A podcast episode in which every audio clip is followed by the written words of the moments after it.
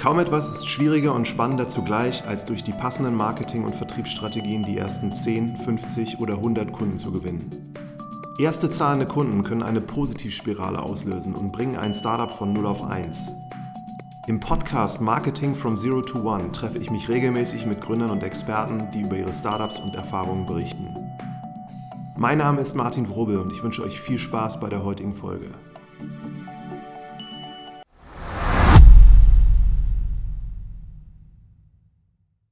Also, herzlich willkommen zu einer neuen Folge hier von Marketing from Zero to One. Ich sitze heute mit Fabian Kofler zusammen, ehemals Free to Move. Geht es um Mobility, um Sharing und freue mich, dass du dir die Zeit nimmst. Stell dich doch am besten mal selber kurz vor.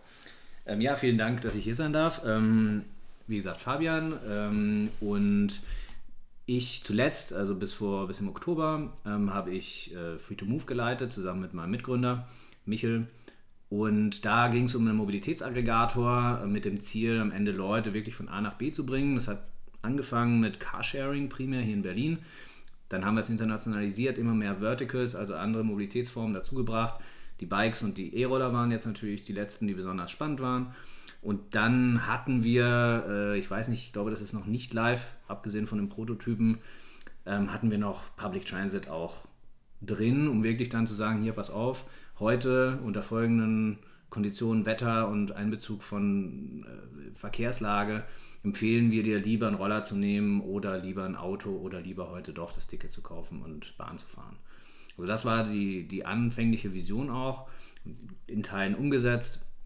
Und seit Oktober bin ich da eben äh, rausgegangen, auch mit meinem Mitgründer zusammen. Ähm, und das war sozusagen das Letzte, was ich, was ich gemacht habe, genau. Sehr gut. Bevor wir über Free to Move sprechen, nochmal ein bisschen zu dir als Person. Mhm. Du hast ja, glaube ich, äh, International Business Administration in Rotterdam studiert und dann noch so ein paar interessante Stationen akademisch, mhm. warst in, in Agenturen und Beratung. Vielleicht kannst du nochmal so ein paar mhm. Eckpunkte sagen, was du vorher gemacht hast und wie du dann auch zum Gründen gekommen bist. Gern. Also ich komme aus Südtirol, ähm, also aus Meran. Äh, meine Eltern sind beide äh, Lehrer, Sportlehrer. Also ich hatte mein, meine Mutter in der Schule.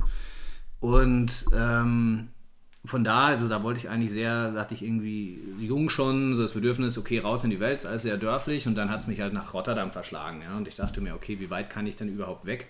Und in meinem damaligen, äh, in meinem damaligen äh, Zustand war Rotterdam so, okay, krass, das ist ja äh, extrem weit weg. Alle Freunde sind so nach, keine Ahnung, nach Innsbruck, eine Stunde weit weg oder so, oder vielleicht nochmal nach München. Ähm, und da habe ich zum ersten Mal gedacht, nee, scheiß drauf, komm, jetzt hast du einmal die Möglichkeit, raus hier und ab nach Rotterdam. Ähm, und habe da genau Wirtschaft studiert, einen Bachelor. Ähm, war in der Zwischen dann also im Austausch kurz in Hongkong und ähm, dann habe ich einen Doppelmaster gemacht, eben auch einen in Rotterdam und den zweiten Teil in Banking und Finance in äh, St. Gallen. Und ähm, das waren anderthalb Jahre, zwei Jahre.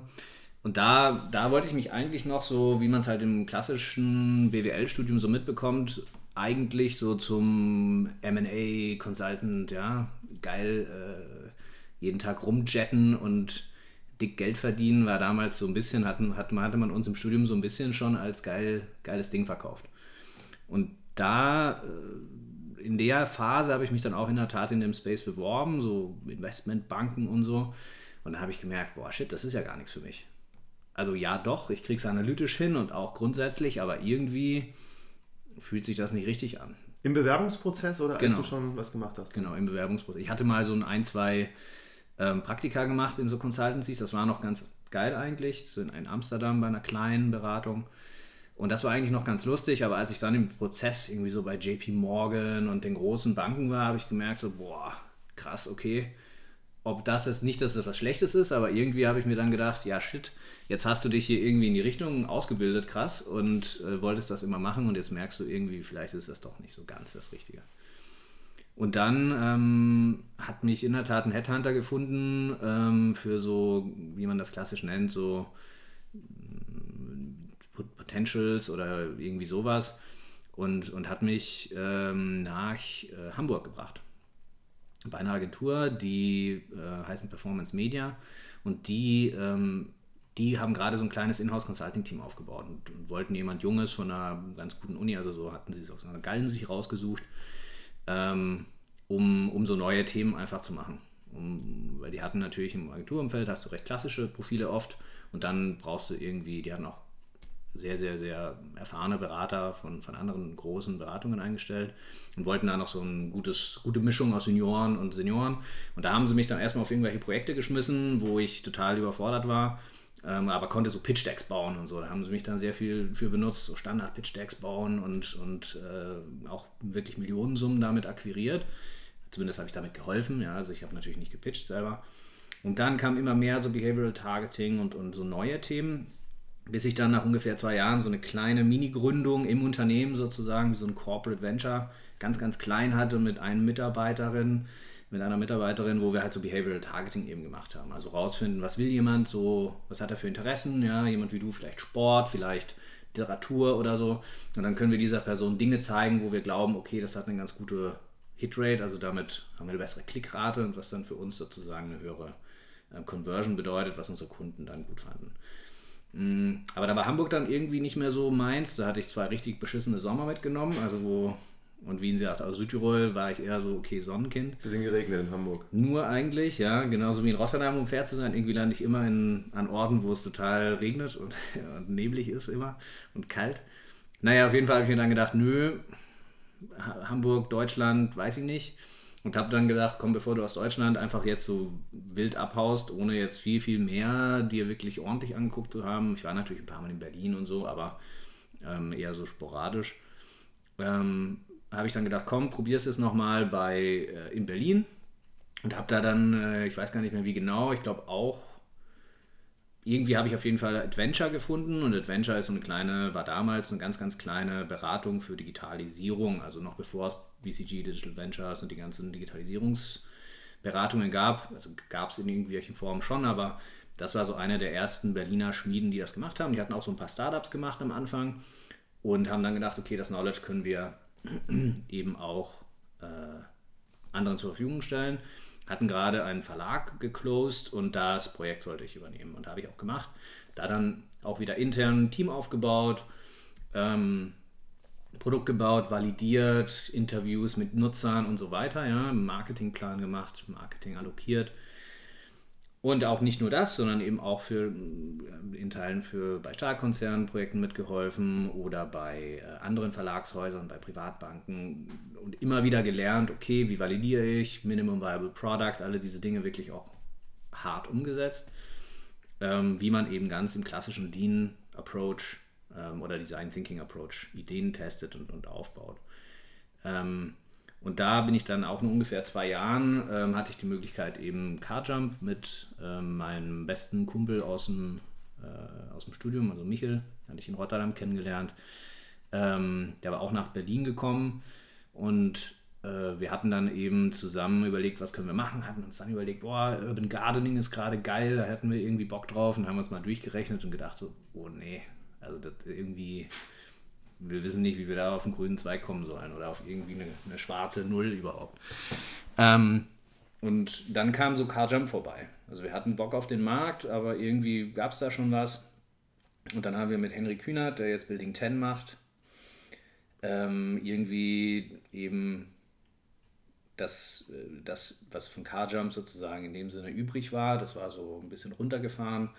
Ähm, die, die damaligen Gründer waren ein bisschen zu früh dran mit dem Thema und haben das übernommen mit praktisch null Mitarbeitern und nur dieser App, die halt in Berlin so ein bisschen aggregiert hat. Das war zu einer Zeit, wo man noch für jeden Anbieter Karten brauchte und damit sagen wir in seinem Portemonnaie seine 5, 6 Carsharing-Karten hatte, äh, damit man die Autos aufkriegt. Und das haben wir dann eben zusammen ähm, übernommen und neu aufgesetzt eigentlich. Also Mitarbeiter neu, neue Strategie versucht zu entwickeln. Und die Idee ist über einen Investoren an euch gekommen.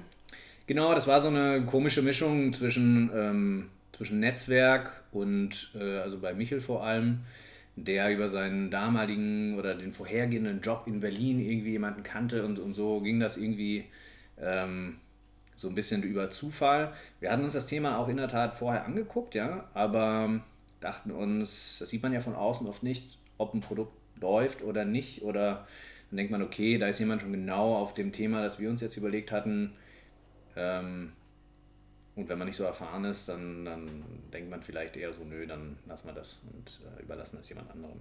Aber um das nochmal zu verstehen, die drei Gründer, die jetzt zu früh dran waren, die waren zu dem Zeitpunkt auch, die hatten entschieden, so, die machen nicht weiter. Genau, die waren da, klar, einer war noch als äh, Geschäftsführer da drin, aber ähm, also zu dem Zeitpunkt gab es keine Mitarbeiter mehr. Die waren alle, hatten andere Projekte angenommen, teilweise auch mit denselben Gründern, ja. Ähm, und äh, auch die Gründer hatten eben andere Dinge angefangen. Und das Produkt existierte aber noch, dieses Stück? Genau, dieses Stück, es gab so ein kleines Backend, ja, und es gab eine App, äh, Android und iOS, in mehr oder weniger, also gut, das Backend ist irgendwie alle zwölf Stunden mal abgeraucht, weil es irgendwie, ne, Memory Leak oder so, oder nicht richtig gehostet. Mm, und da konnten wir uns an die Jungs noch wenden, dass sie so mal eben kurz das Ding wieder hochfahren, bis wir unsere eigenen Leute haben. Und ähm, Genau, es gab eigentlich, die App war, soweit ich, soweit ich weiß, gab es die wirklich nur in Berlin, weil hier gab es die, einzigen, die einzige sinnvolle Anzahl von Anbietern. Also DriveNow, Car2Go, Multicity, damals auch schon, also war ja Citroën, beziehungsweise PSA, Peugeot. Ähm, und Spotcar gab es damals noch. Ich weiß nicht, das kennst du vielleicht noch. Es waren Opel-Fahrzeuge, aber war ein unabhängiges Startup. Das ist heute, Teile davon finden sich in, Mobile, in Miles wieder. Ja, also ein paar von den Jungs äh, sind mit Pause sozusagen dann bei Miles gelandet, jetzt, mhm. was es heute ja noch gibt. Ähm, genau, so war das. Und da, da war eigentlich wirklich nur das da und basierend, also mit dem haben wir uns halt überlegt, okay, das ist sicher irgendwie jetzt demnächst mal spannend. So ähm, Booking.com mäßig, äh, irgendwie so ein Aggregator über die Mobility oder erstmal über Carsharing zu legen. Da sind ja die die, die Basket Size ist ein bisschen größer, ja, so 8 bis 10 Euro pro Fahrt waren das damals so ungefähr. Ähm, vor allem zumindest in Berlin, da war es ein bisschen höher, weil die Distanzen hier größer sind. Und da dachten wir, ja, okay, geil, wenn wir davon irgendwie so ein, uns ein Scheibchen abschneiden können und wenn das so wächst wie prognostiziert, ähm, dann wird das eine coole Sache. Und dann äh, kann man damit Geld verdienen oder zumindest sich strategisch so platzieren, dass es, dass es, dass es gut funktioniert, dass man eben irgendwann mal ähm, international in einer guten Position ist, äh, mit jemandem zu verhandeln oder gute Konditionen eben mit den Anbietern zu verhandeln und dann perspektivisch auch ein Stück Tech zu sein, mit dem jemand ein autonomes Fahrzeug buchen kann. Mhm. Ja, wenn du viele Nutzer auf, der, auf deiner Plattform hast, so wie Uber, dann kannst du natürlich glaubhaft vermitteln, einem Investor oder einem Käufer oder einem Partner, dass du derjenige sein wirst, der dann die Kunden ran schafft, wenn die ihre Infrastruktur ausrollen. Sehr interessant. Und kannst du noch mal erzählen, also wenn du so eine, so eine App hast, also ihr braucht ja einerseits die Partner, was ist jetzt so die Motivation von, von DriveNow, Car2Go, den ganzen anderen, die es damals gab, da überhaupt mitzumachen? Und wie, wie viele Nutzer hattet ihr oder wie habt ihr es dann geschafft halt? Also ich kann, ich, ganz genau weiß ich es gar nicht, aber wir hatten glaube ich so 15.000, 20.000 Downloads damals so äh, vorhanden, aber klar, da hast du natürlich über die ein, zwei Jahre, die es das gab, auch Churn aber die waren eigentlich in Berlin recht, waren wir eigentlich relativ gut verbreitet. Ähm, und von da aus, ja, das ist, war wie gesagt eigentlich sehr klein. Und als wir dann losgelegt haben, haben wir uns dann erstmal die Zahlen angeguckt, dann haben wir gemerkt, okay, da gibt es halt Google Analytics, war eingebaut, aber sonst nicht viel. Es war ausreichend, aber man konnte nicht so richtig alles sehen. Und das war klar dann zum Beispiel für uns so eine der ersten Aufgaben, wir müssen irgendwie ein Analytics-Tool hier reinkriegen, mit dem wir mehr machen können. Weil wir irgendwie nicht das Gefühl hatten, dass wir alles sehen, was wir sehen müssen. Mhm. Und haben damit erst in der Tat angefangen, ein, klein, kleines Redesign gemacht und so weiter. Das waren so die ersten Schritte, die wir gemacht haben. Ähm, und dann haben wir uns eben überlegt, wie, wie skalieren wir. Aber da war eben, wie gesagt, andere Aufteilung nochmal. Michel ähm, war verantwortlich für Partner, und hatte noch so den Unterbereich Finance mitgenommen. Und ich hatte Product Tech Marketing. Mhm. klar, Marketing hatte ich ja Erfahrung so ein bisschen, aber so die erste Kampagne auf Facebook selber zusammengeschustert, ähm, die noch immer einen der besten, weil es natürlich ein sehr kleines Budget war, ähm, einen der besten Cost per Download irgendwie hat, äh, hatte, die wir, die wir mal generiert haben. Nicht, weil das besonders gut war, sondern weil ich eben einfach nur, nur ein paar hundert Euro ausgegeben habe. Dann lass uns auch darüber gerne mal sprechen und auch insbesondere so diese Geheimnisse, mhm. wie man es hinkriegt, dass Leute eine App überhaupt sehen, dass sie sich die runterladen, dass sie die täglich nutzen.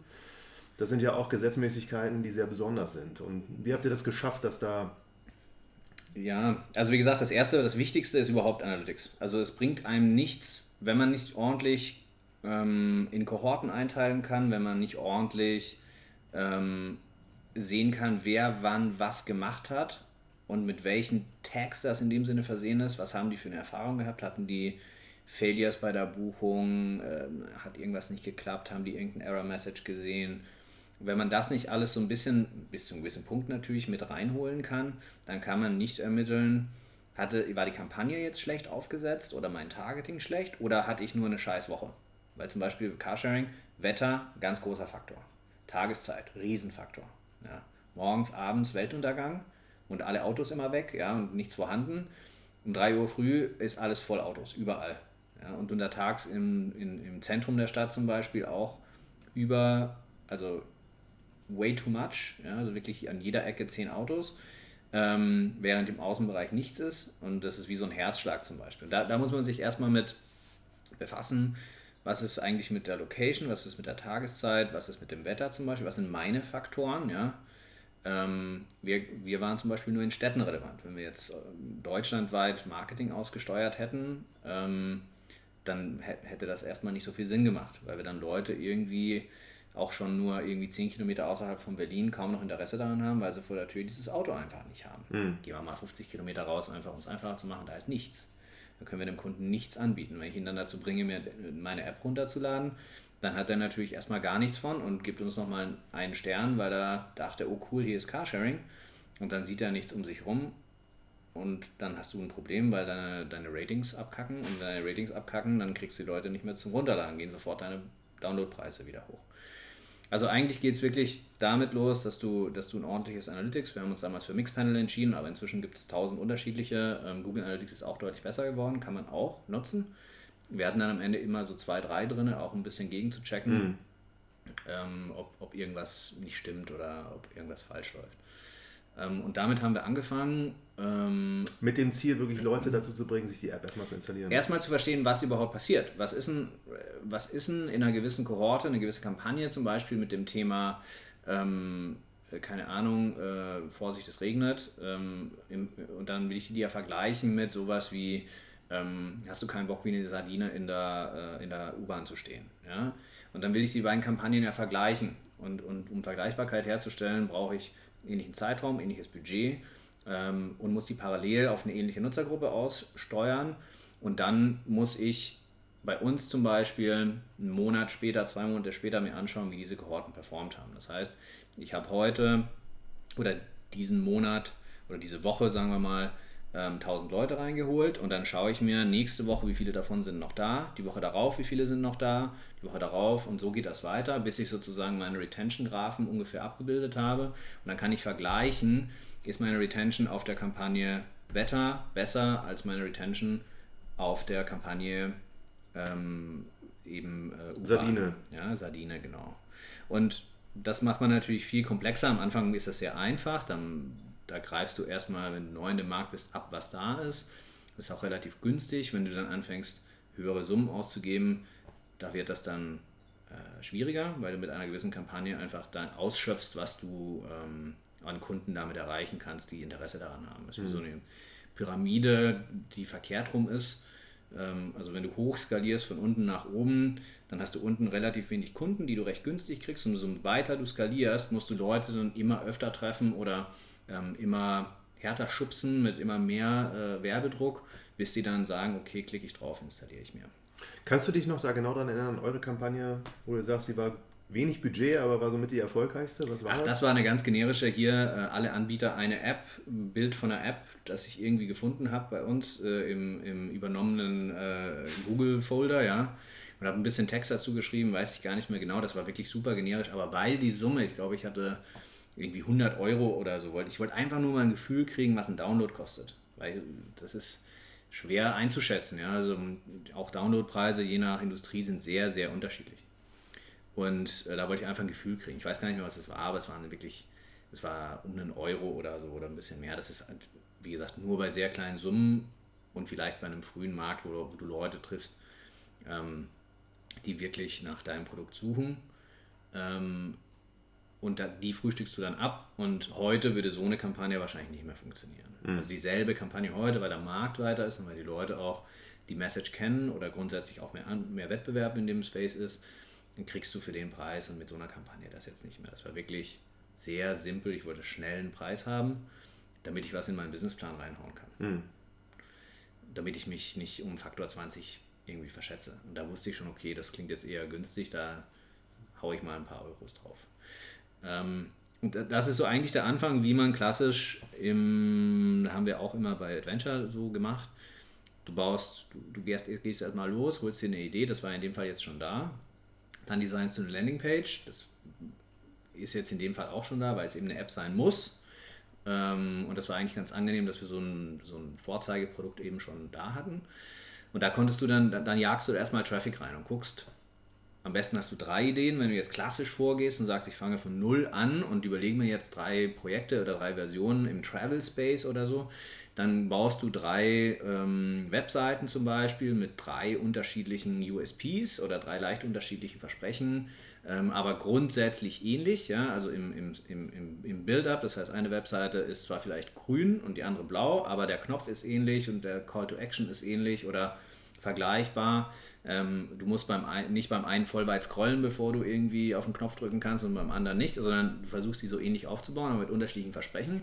Und dann jagst du auf alle drei irgendwie mal ein paar hundert Euro Traffic.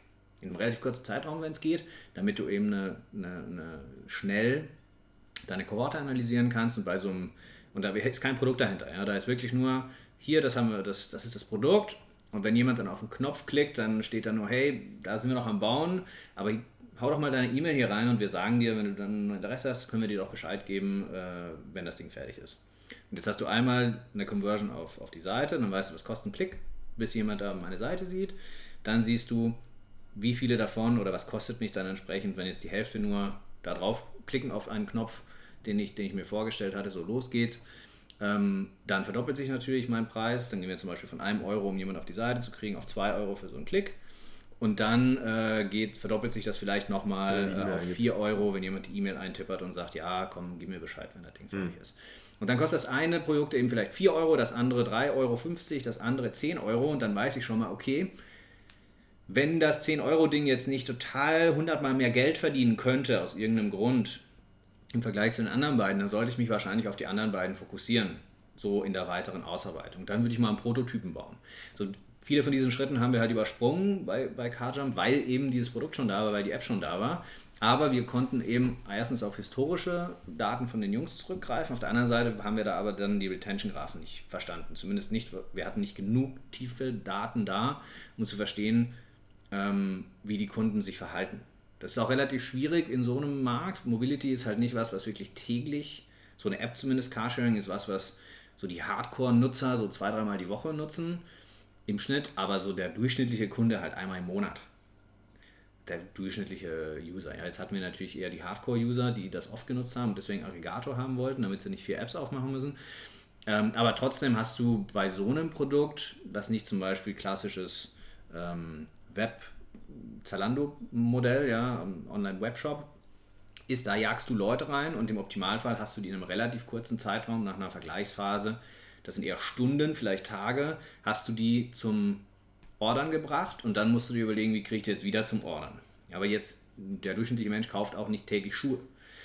Die haben andere Probleme, die haben eher eine, eine höhere Akquise, haben einen höheren Basket, mehrere hundert Euro, ähm, während ein Mobility-Produkt das Problem hat, ich, nutzen, ich, muss gucken, dass der Kunde das im Kopf behält. Hm. Wie kriege ich den Kunden, da muss ich immer Werbung schalten, Retention-Werbung, dass die meine Marke sehen, dass die wissen, okay, dass es richtig in den Kopf reingeht, ich will ein Auto, Carjump und nicht, ich will ein Auto, Car2Go. Und ähm, das war eigentlich am Anfang eben so mit die Schwierigkeit, deswegen dieser, dieser erstmal Analytics rein, damit wir das überhaupt verstehen. Das ist klassisch, wenn du jetzt von Null anfängst, hast du diese Schritte eigentlich gemacht. Und wir mussten dann noch mal ein bisschen aufräumen, wenn man so möchte, oder halt was reinbauen, was wir wollten, oder damit wir damit arbeiten konnten.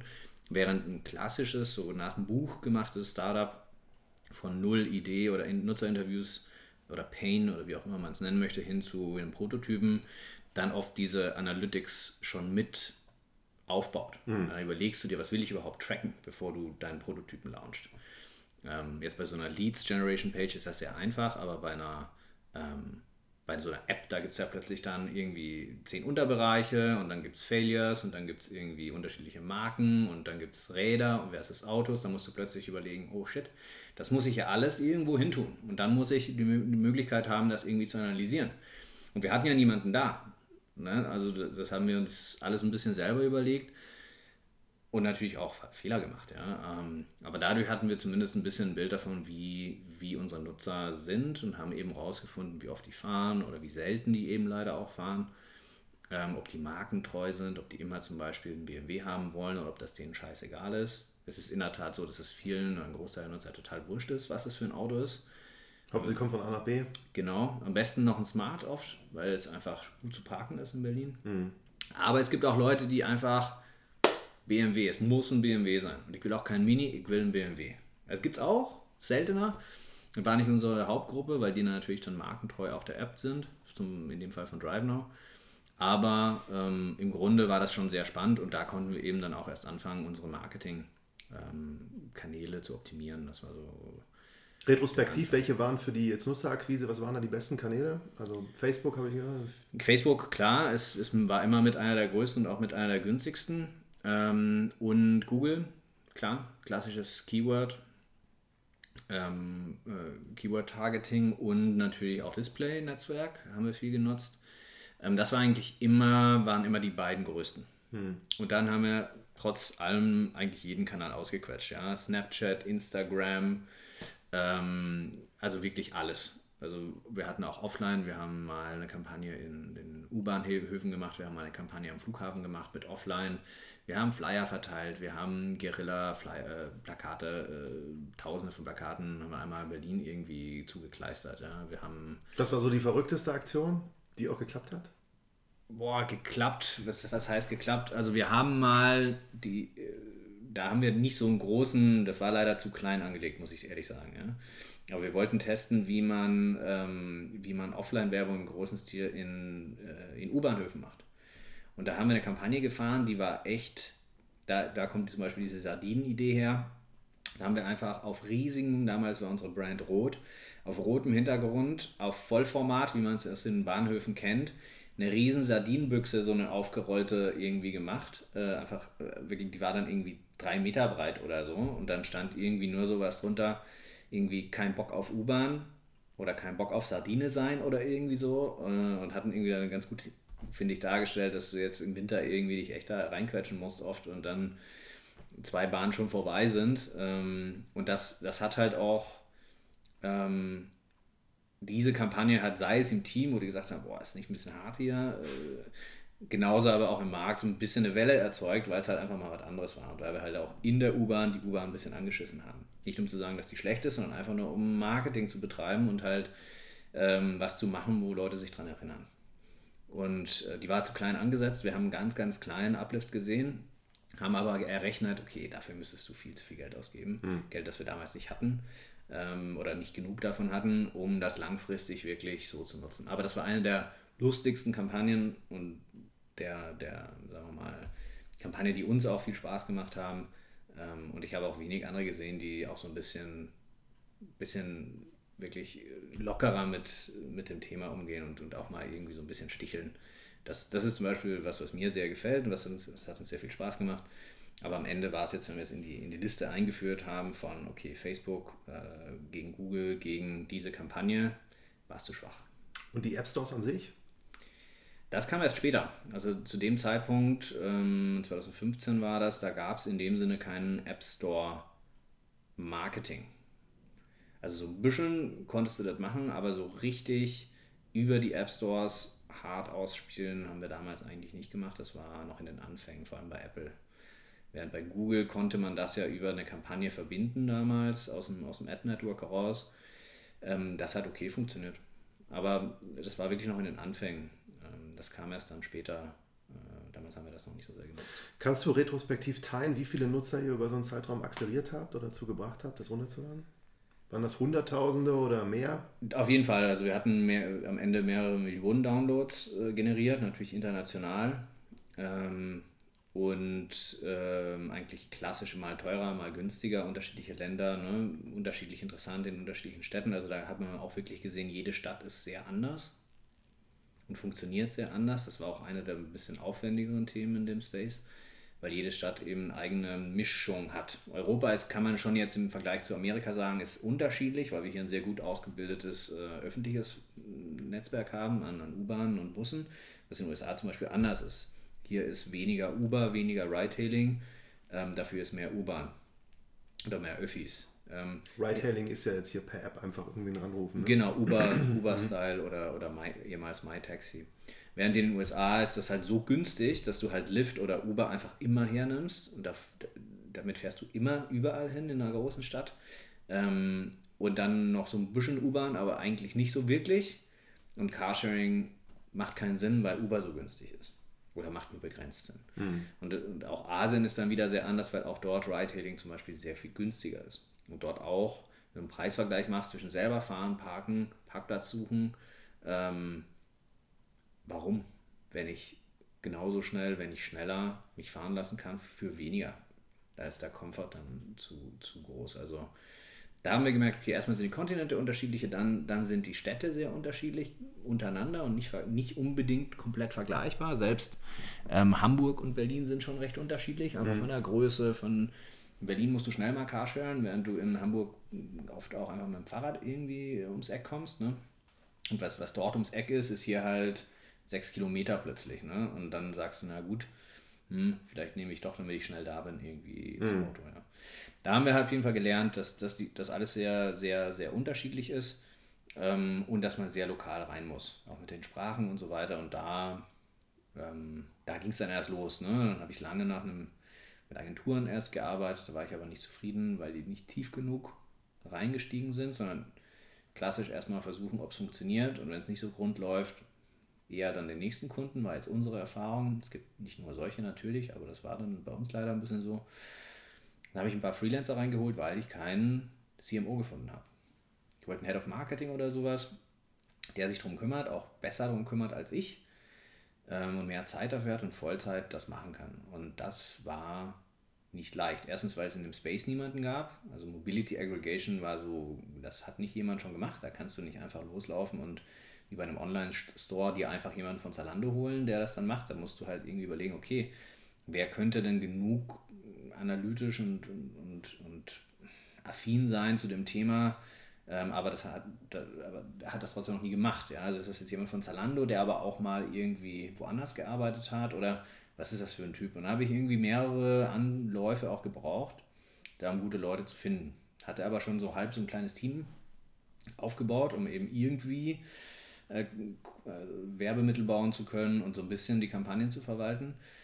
Ähm, habe aber gemerkt, dass dieser Wechsel auch immer dieser Freelancer einfach sehr, sehr schwierig ist für unser Produkt. Wie gesagt, bei einem Webstore okay.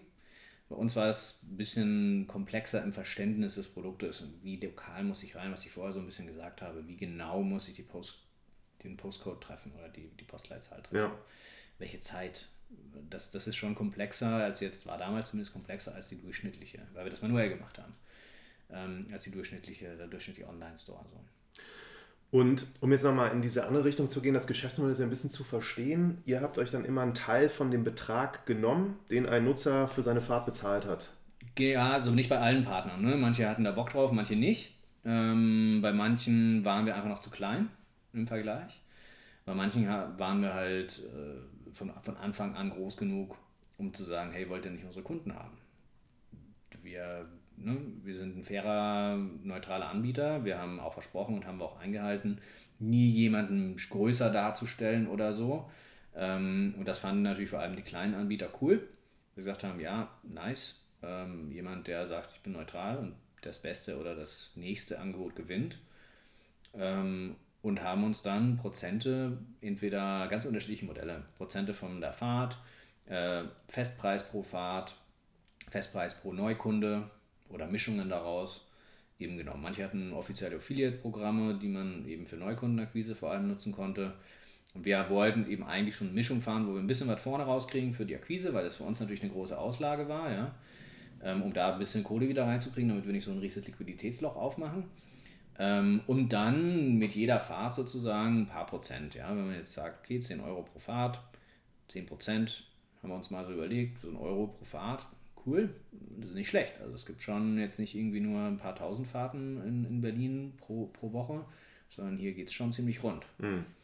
Ähm, und wenn man das mal hochrechnet, dann kommt schon wirklich was bei rum. Allerdings muss man dazu sagen, dass dieses Carsharing-Business ein sehr engmaschiges Business ist.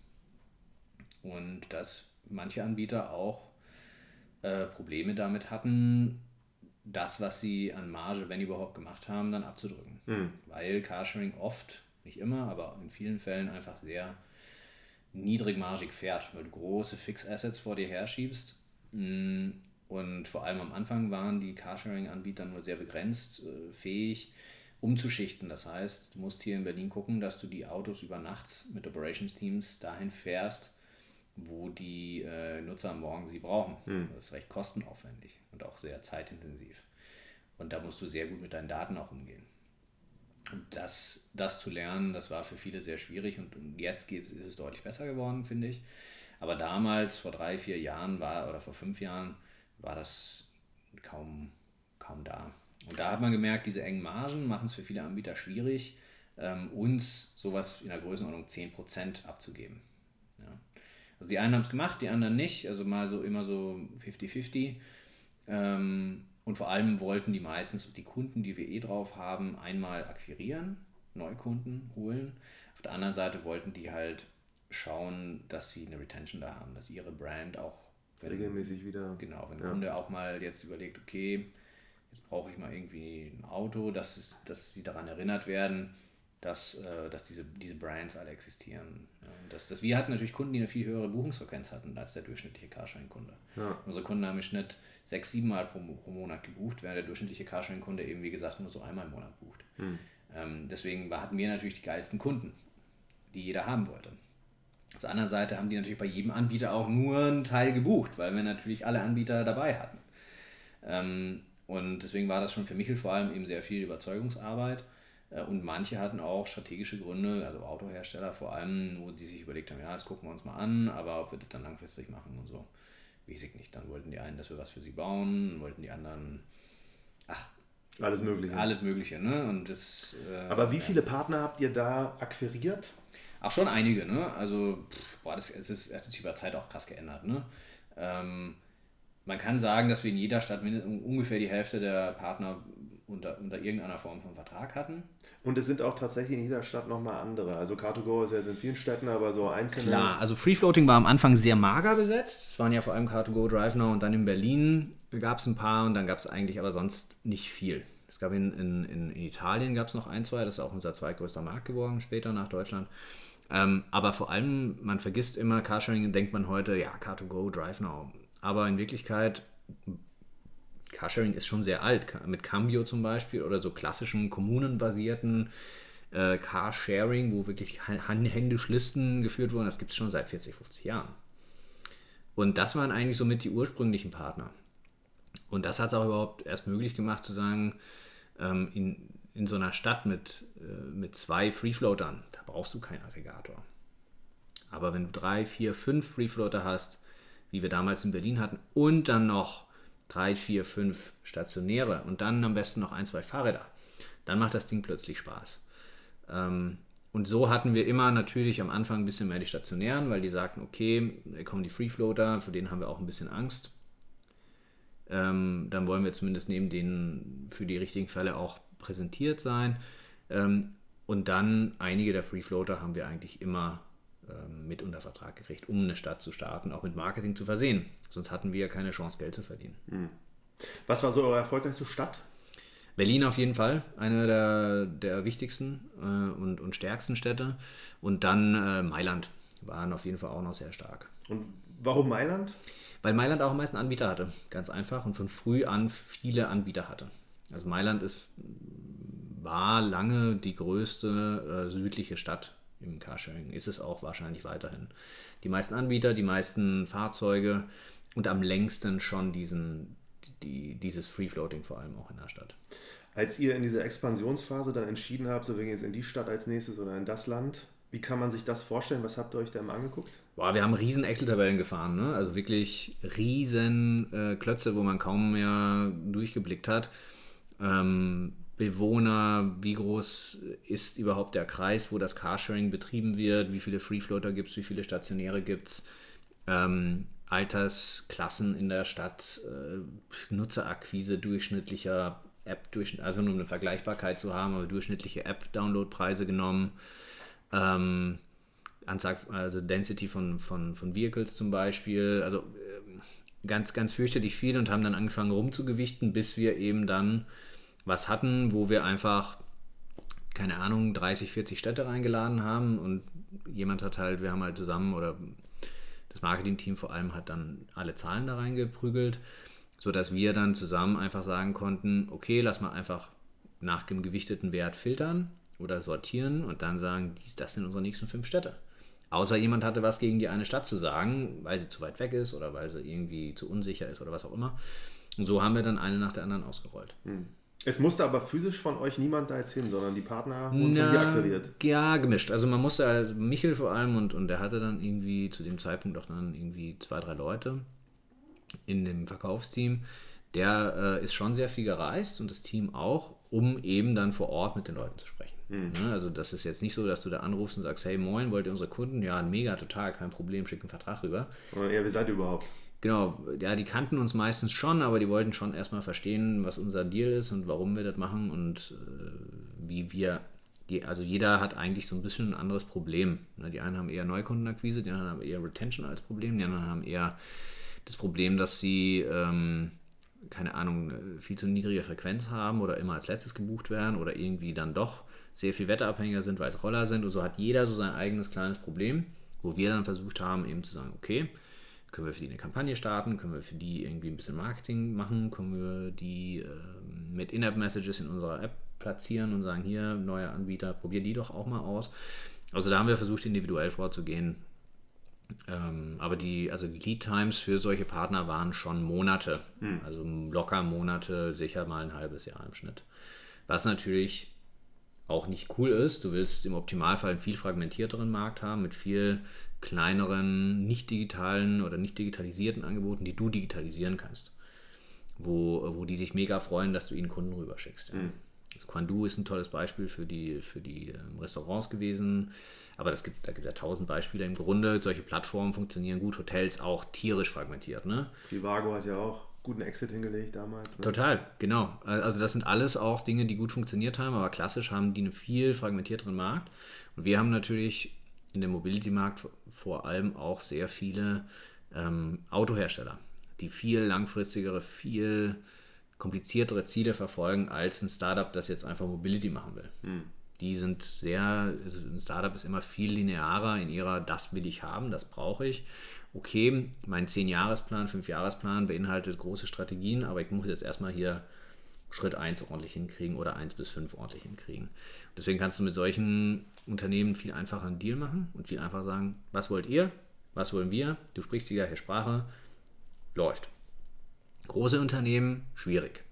Compliance, Legal, ähm, vor allem Konzerne, dann hat das eine Department voll Bock drauf, das andere findet es total eine Scheißidee, weil sie sagen, nö, äh, da steigt mir mein Chef dann vielleicht auf dem, auf, aufs Dach und das will ich nicht. Also wenn man kann, also fragmentiertere Märkte sind generell auch Märkte mit kleineren Unternehmen.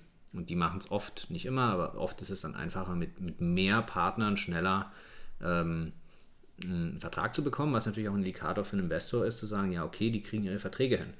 Wenn du in einem Markt bist, wo du, äh, Beispiel SpaceX, ja, eigentlich ziemlich scheiße, weil die haben eigentlich nur NASA oder den amerikanischen Staat, ich übertreibe jetzt, als, als den einen großen Kunden und vielleicht noch irgendwie zwei, drei andere, die mal einen Satelliten ins All schießen wollen. Aber wenn der Vertrag schief geht, ist das Ding im Arsch.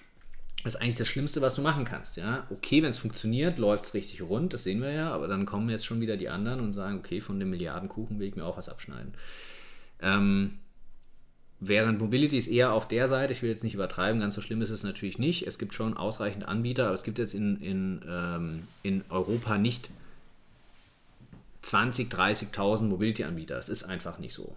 Es gibt Hunderte, aber es gibt nicht Tausende. Und das macht es sehr schwierig, ähm, mit solchen, du hast einfach so Klumpenrisiko mit eingebaut. Ja. Also wenn man sich so Märkte anschaut, dann ist das jetzt nicht was, wo man sagt, klassisch, oh yeah, Baby, das will ich haben, sondern es ist was, wo man sagt, okay, muss ich als Risiko einstufen.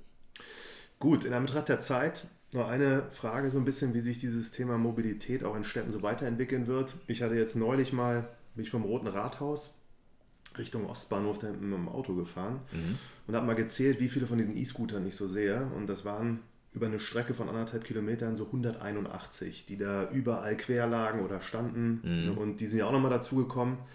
Wie glaubst du, wird sich dieses Thema jetzt weiterentwickeln? Also nicht nur E-Scooter, sondern Coop ist ja auch noch leider ausgeschieden. Mhm.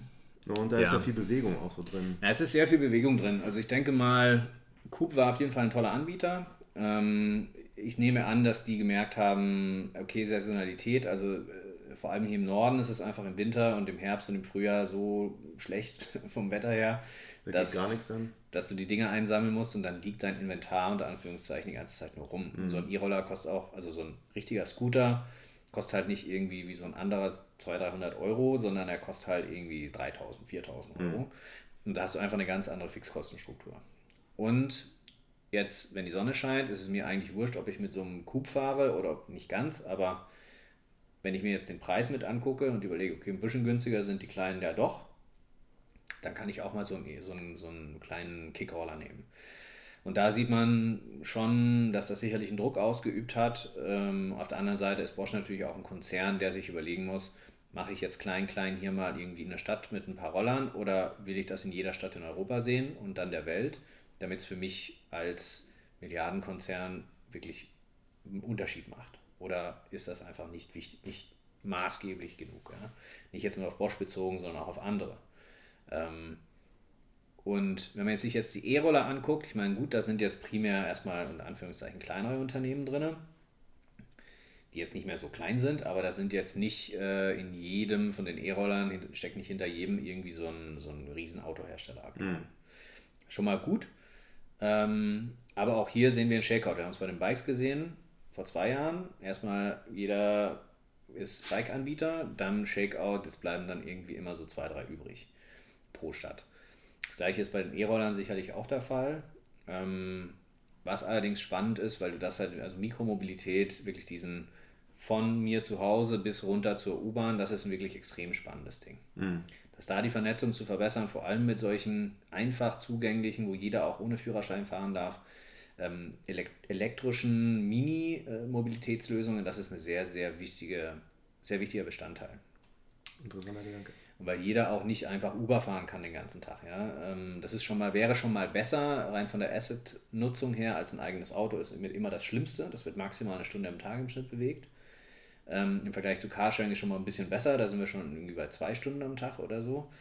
Aber so ein, so ein Taxi oder ein autonom fahrendes Fahrzeug, das kann natürlich viel, viel mehr Nutzung pro Tag aktivieren. Dafür habe ich jetzt aktuell heute einen Fahrer da drin, in so einem Taxi. Aber trotzdem, das Taxi ist schon mehr als zwei Stunden am Tag ausgebucht. Mhm. Ja, deutlich mehr. Das heißt, wenn wir jetzt rein von Asset-Nutzung ausgehen, sind wir bei solchen Sachen sehr, ähm, sehr, stehen wir sehr gut da. Wir haben noch immer das Problem mit Peak Times, wo wir sowas wie öffentlichen Verkehr oder größere Vehikel, die eben zusammengefasste Verkehrsströme bedienen, werden wir nie umgehen können. Es wird nicht jeder mit seinem eigenen Uber irgendwie zur Arbeit fahren können oder mit seinem eigenen autonomen Fahrzeug. Das heißt, es, es muss eine Balance je nach Stadt geben zwischen Öffis, die vielleicht auch ein bisschen dynamischer werden, wo ein Bus vielleicht auch mal, wenn 15 Leute hier in meiner Stadt, äh, in meiner Straße einsteigen wollen, hier hinkommt, wie so ein Bergkönig zum Beispiel. Oder eben es einen Zubringer gibt oder ganz viele kleine Mikrozubringer wie diese Elektroroller, die mich dann zu den großen bringen, damit ich die großen Achsen unterirdisch bewältigen kann und nur ein Teil überirdisch ist. Und das andere ist natürlich, dass es elektrisch wird. Das ist schon wichtig. Wasserstoff ist auch sicherlich nochmal ein Thema, ähm, weil nur elektrisch ist sehr schwierig. Also die Stadt perspektivisch, wenn wir heute mit dem Finger schnippen könnten und alle Autos Elektroautos wären, würde unser Stromnetzwerk zusammenbrechen. Mhm. Also da müsstest du Kabel legen, die, also das, das, die, das ist ein Rieseninfrastrukturthema. Du musstest die Energie irgendwie in die Stadt reinkriegen und auch irgendwie lokal produzieren, damit du das überhaupt bewältigen könntest. Das heißt, Wasserstoff längerfristig, weil es nicht so stark incentiviert ist wie Elektromobilität, so hat sich gerade so rausgepickt. Man hätte genauso gut Wasserstoff nehmen können, aber ist ein bisschen weiter in der Zukunft noch, aber genauso abhängig von Infrastruktur wie, wie äh, Elektromobilität. Das heißt, auf der Seite, auf der Infrastrukturseite muss eigentlich am meisten passieren. Und dann, was der Staat ja schon macht, vor allem hier in Deutschland, ähm, subventionieren, mehr Elektro, das ist sicherlich wichtig, aber wir sind auch, muss man sagen, deutlich zu langsam in der Zulassung von autonomen Tests und autonomen ähm, wirklich Mobilitätslösungen. Da sind andere Länder weiter. Die Deutschen sind immer ein bisschen vorsichtig, klar, ist auch in Ordnung. Ähm, aber da muss es irgendwann schneller weitergehen, damit wir die Vorteile von weniger Fahrzeugen, die mehr Leute oder gleich viele Leute bewegen, ähm, diese Vorteile auch nutzen können. Ob sie elektrisch oder Hydrogen-based fahren, mit Hydrogen kriegst du noch ein bisschen mehr Usage noch raus, weil du die halt einfach tanken kannst.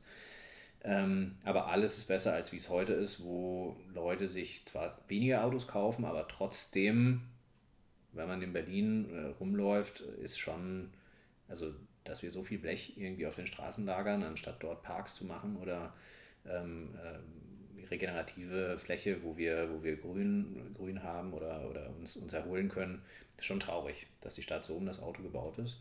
Ähm, und es wäre schön, wenn das ein bisschen schneller gehen könnte, auch wenn es viele Herausforderungen gibt. Ja. Aber da gibt es keine einzelne Lösung jetzt, die äh, da müssen wir, müssen wir alle zusammen uns überlegen, wie wir das am besten machen. Sehr cool. Bevor jetzt die Millionen Hörer anfangen zu googeln, wie das ausgegangen ist, ihr seid ja dann gekauft worden am Ende als Free to Move von, von PSA. Genau, das war nach 18 Monaten, ähm, nachdem Michel und ich rein sind und eben angefangen haben, Team aufzubauen, internationalisieren, hat PSA, ähm, also PSA, an die sind wir rangekommen, weil die einen Multicity betrieben haben hier in Berlin und wir wollten die als Partner, hatten wir auch auf der Plattform, wollten aber noch irgendwie mit denen die Zusammenarbeit vertiefen, wollten die Autos auf und zu machen, digital und so weiter. Ähm, und sind dann mit denen so ins Gespräch gekommen. Ja, mhm. haben wir gemerkt, okay, cool, wir wollen eigentlich grundsätzlich langfristig dasselbe wir sind wie so ein Puzzlestück, das eigentlich sehr gut in deren Mobilitätsstrategie passt. Und haben uns dann über mehrere Monate immer näher zusammengefunden und äh, am Ende haben wir zusammen entschieden, dass wir zu, zur Gruppe hinzustoßen. Ähm, auch wenn wir erst 18 Monate neu, in neuer Form sozusagen am Markt waren. Ging relativ schnell. Das ist eine der etwas schnelleren äh, also der etwas schnelleren Exits in, in der Geschichte ja, Deutschlands zumindest. Dann danke ich dir sehr für das Gespräch, ich fand es sehr interessant und bin sehr gespannt, was dein nächster Schritt sein wird. Ich auch, du. du nimmst jetzt erstmal ein bisschen Zeit und. Genau, äh, es gibt ne, ausgleichende äh, Dinge, die man tun kann, ein bisschen mehr Sport. Äh, das hat man ja sonst nicht so Zeit, wenn man in so einem Startup drin äh, steckt. Mehr Sport, äh, ein bisschen Reisen sicherlich auch. Ähm, und auch so kleine Dinge, die jeder so ein bisschen vor sich her schiebt, wie man endlich das Wohnzimmer fertig einrichten oder sowas, dass man dann einfach äh, im, im Alltagsstress ein bisschen vernachlässigt. Das sind jetzt gerade Dinge, um die ich mich kümmern kann. Das ist ein Luxus natürlich.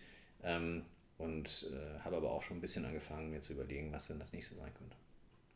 Wir werden das gespannt verfolgen. Ja. Danke dir sehr. Sag auf jeden Fall Bescheid. Herzlichen Dank.